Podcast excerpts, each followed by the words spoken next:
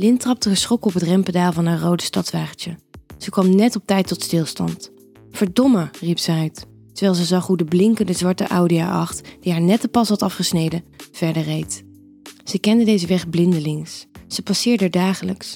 Was het daardoor dat ze even afgeleid was, of kwam het door het liedje dat net op de radio speelde? Je was zo vain. You probably think this song is about you. En het was ook zo warm in de auto. Hoe ironisch dat haar airco net de geest gaf tijdens die ene week van het jaar dat het echt zomer was. Ze vloekte nog eens hardop en gaf flink gas. Wat dacht die klootzak eigenlijk wel? Nog nooit van voorrangsregels gehoord of zo? Ze naderde de Audi en vertraagde weer toen ze vlak achter hem reed. Ik had voorrang, riep ze, terwijl ze ten volle besefte dat de man in de Audi haar toch niet kon horen. Ze maakte er een wegwerphandgebaar bij. De man keek haar aan in zijn achteruitkijkspiegel en stak verontschuldigend zijn hand op. Daarna stak hij vragend zijn duim op. Lynn stak als antwoord haar tong naar hem uit. Ook al was dat heel erg kinderachtig. En dan nog? Hij kon het toch vast niet zien. Ze haalde diep adem. Het was zo verschrikkelijk warm in de auto. De thermometer wees 37 graden aan en ze voelde hoe pareltjes zweet zich vormden op haar voorhoofd. I had some dreams, there were clouds in my coffee. Ze zong zachtjes mee en probeerde weer rustig te worden. Toen ze een paar minuten later stilstond aan de rode lichten, was ze het voorval van net al bijna vergeten. Carly Simon zong haar laatste woorden. I bet you think this song is about you. Don't you? Don't you? Terwijl ze luidkeels meezong, voelde ze dat iemand haar aan het bekijken was. Ze keek opzij en schrok toen ze zag dat de Audi van net naast haar stond. De man in de auto deed zijn raampje naar beneden. Sorry van net, riep hij naar haar toe, terwijl hij zijn zonnebril afzette en vriendelijk lachte. Ze schatte hem halverwege de 30. Hij had kort zwart haar en een stoppelbaard. En hele mooie donkere ogen. Dat kon ze zelfs op die afstand zien. Zijn Audi had lederen zetels in een soort lichtbruin dat haar aan koffie met flink wat melk deed denken. Clouds in mijn koffie. Knappe man. Dure wagen.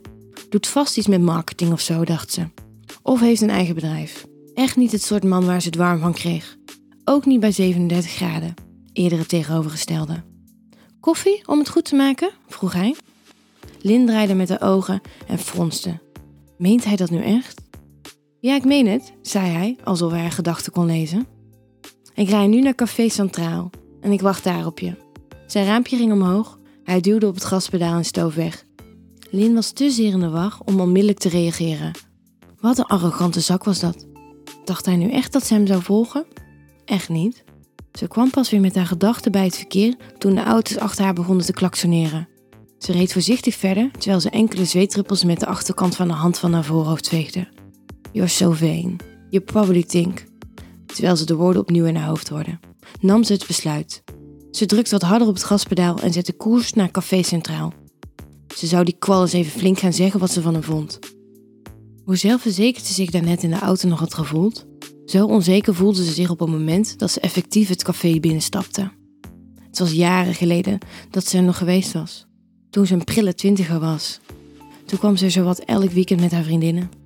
Meestal spraken ze er af om daarna, na een aperitiefje of 3, elders te gaan. Ergens waar uitdagend op de tafels gedanst kon worden en waar de mannen het niet erg vonden om na urenlange pogingen hen in bed te krijgen toch afgewezen te worden. Het café voelde nog vertrouwd, maar toch was er flink wat veranderd.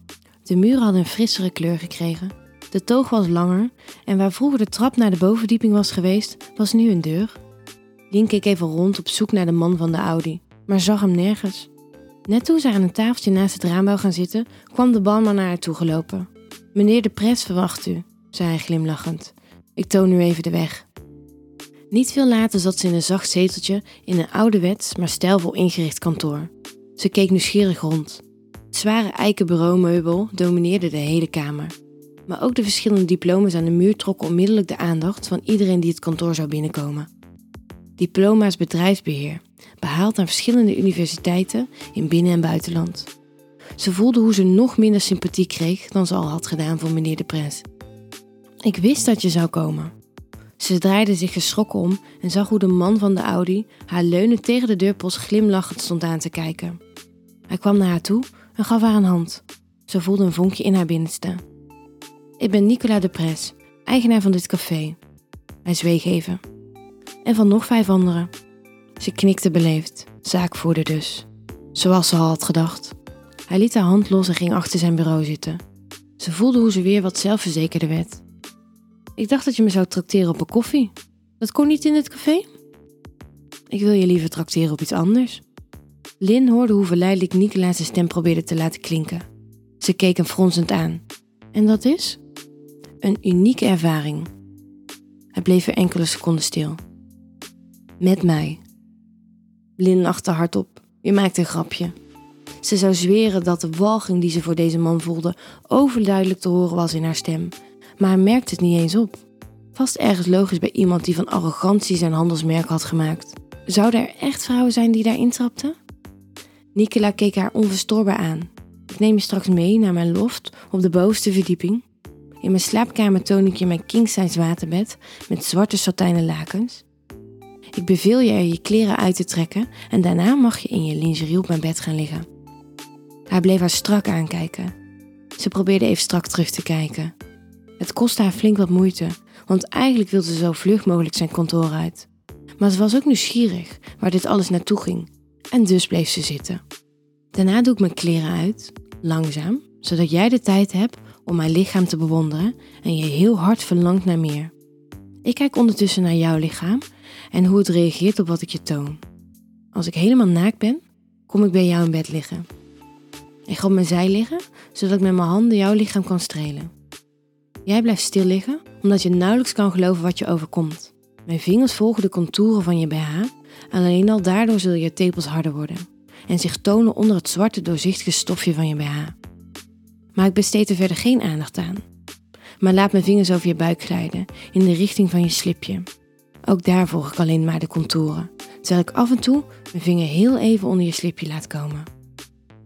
Je zal je benen voor me openen, omdat je wil dat ik je daar aanraak. Maar dat doe ik nog even niet. Lynn slikte hoorbaar.